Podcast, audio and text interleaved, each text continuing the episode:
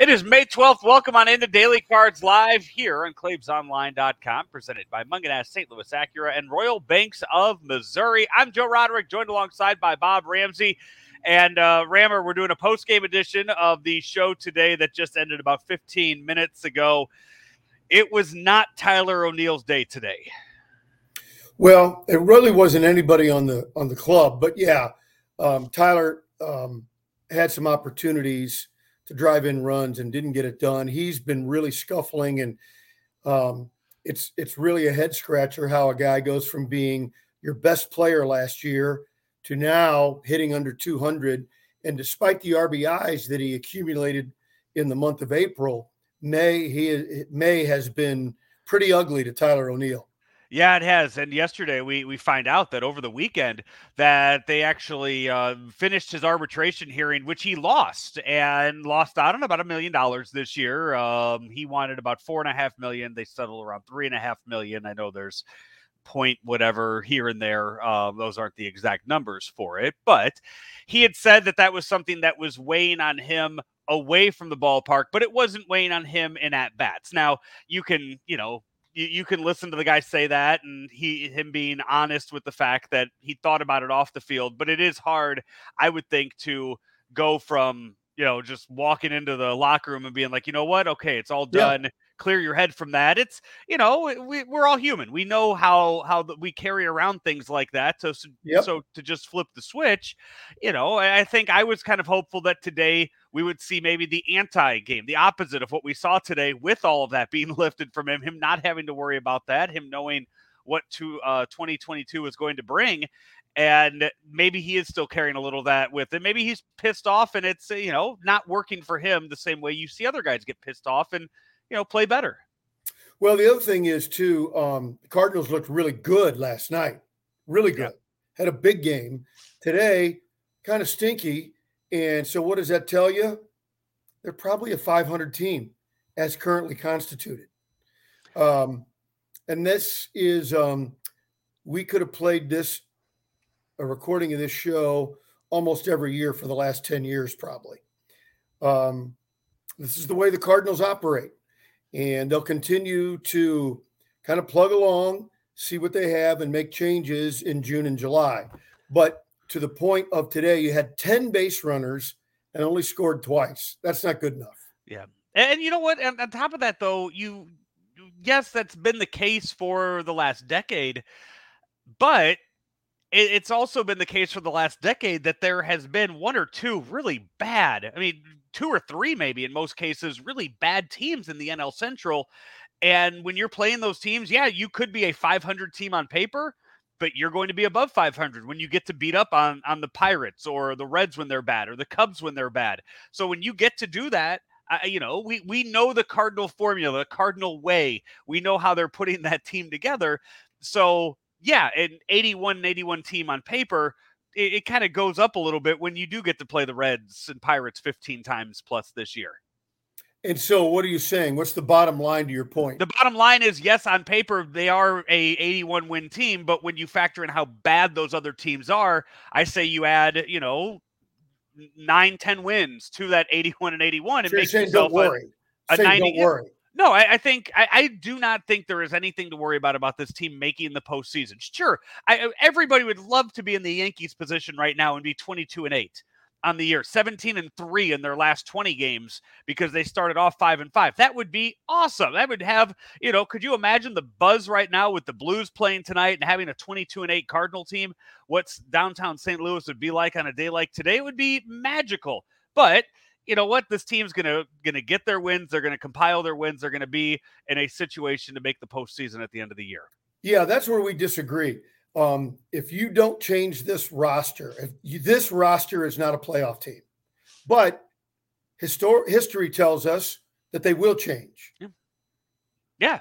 And they've they've already have made those changes. Juan Yepez is your cleanup hitter now. I think that is that is very clear that they are going to find him at bats, whether he's DHing, whether he's in left, whether he's in right. They are finding ways to put him in the lineup with Albert Pujols too. I, you know, Pujols is batting behind him, and we've seen that twice now, I believe, where Pujols is batted behind Yepez. Where I think you look at them and you go, uh, maybe they're both kind of the same guys, big, you know, big hard hitting first baseman types. How are we going to fit all you know all those guys into the lineup? No, they're they're finding ways to work Juan Yepez into the lineup. We saw them send Paul DeJong down to AAA how much patience do you have with Tyler O'Neill before that becomes a possibility with him? You tell me. You're the 88 win guy with this roster. I, I, I don't know what you can do. I don't know how you go from best to worst. Um, although, and I want to go back and look at the numbers. O'Neill was swinging the bat better last spring, but he didn't have the big numbers until the summer really got going. So I want to compare that. But he's got he's got to get out of that slump um, or he's going to lose playing time the, because the Cardinals' offense is just not consistent enough the way it's going now. As far as Yepez goes, he's really exciting. He just missed a home run that would have won the game for the Cardinals. It couldn't have been by more than three feet. I mean, he hit a bomb and it just faded past the uh, past the foul pole. So I'm excited about him too. Let's see what he does against the Giants.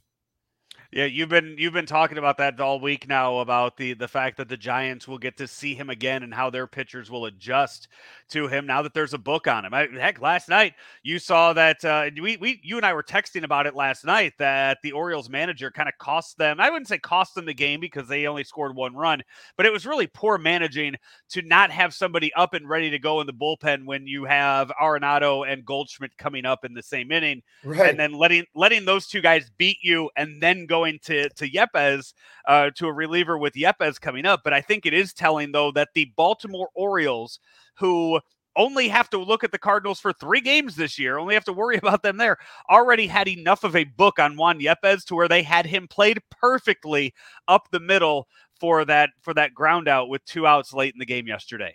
Yeah, they did do that right. But he stung the ball, hit it hard. Um, he also had a base hit earlier on a very similar pitch and swing. Um, and so, and that goes to my point that um, teams will make adjustments and then the hitters have to adjust to that. And if he can adapt and if he can adjust, then we know we've got the real thing. Uh, Steven Matz today goes six and two thirds of an inning. Maybe just uh, they tried to get him through that seventh inning, but he gave up the uh, the home run before they made way for Genesis Cabrera. But Cabrera, you know what, Steven two Matz, those run two of the Cabrera, if Cabrera does his job, Matt's numbers look way better. Yeah, that's uh, you. You have Steven Matz coming off a. I guess is that considered a quality start today? What he did, or do you have to go seven to get the quality start? Is it six or seven for the quality start? Six. But My, Miles Mikolas with a quality start yesterday. As you, you know what? It's more good than bad out of the rotation, which was the biggest question mark of the season so far. Yeah, I think Matz is okay. Um, he was decent today. He got no offensive help, and uh, Cabrera uh, blew it. Cabrera has not been good with um, inherited runners so far this year. I'm not down on him. I'm, that's just a point of fact. So uh, using him in clean innings might be the way to go in the future. But you know, a handful of innings in a season, it's way too early to make any you know sort of bottom line determinations on a guy.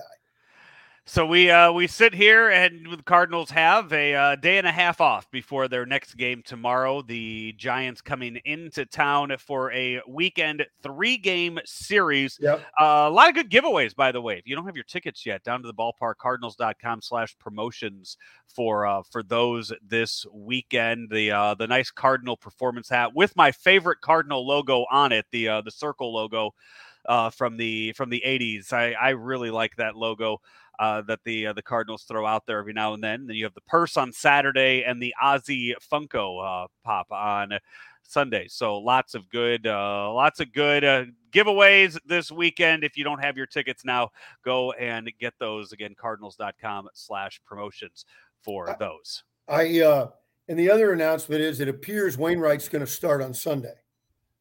Good. That's yeah. I, I, know they they moved. You know that's something we didn't mention. Steven Matz moved up as you're yeah. you're talking about. You know Yepez facing the Giants for a second time this weekend. I, I don't think the Cardinals wanted Steven Matz to face yeah uh, the Giants for a second time after what they did to him last week. So you saw the uh, you saw the change there. I thought it was a good move.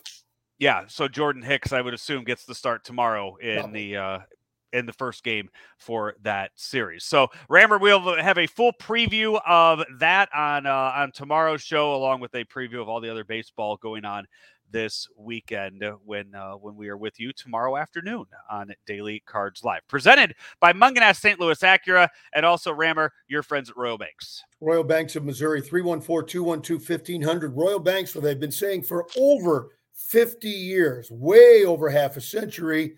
Royal Banks of Missouri, where better service means better banking. Member FDIC, an equal housing lender. If you're watching this right now, uh, either live or on YouTube later on today, you see Rammer and I. We did not coordinate on the uh, on the blue. Yes, today. did. He called so, me. Uh, hey, what are you wearing?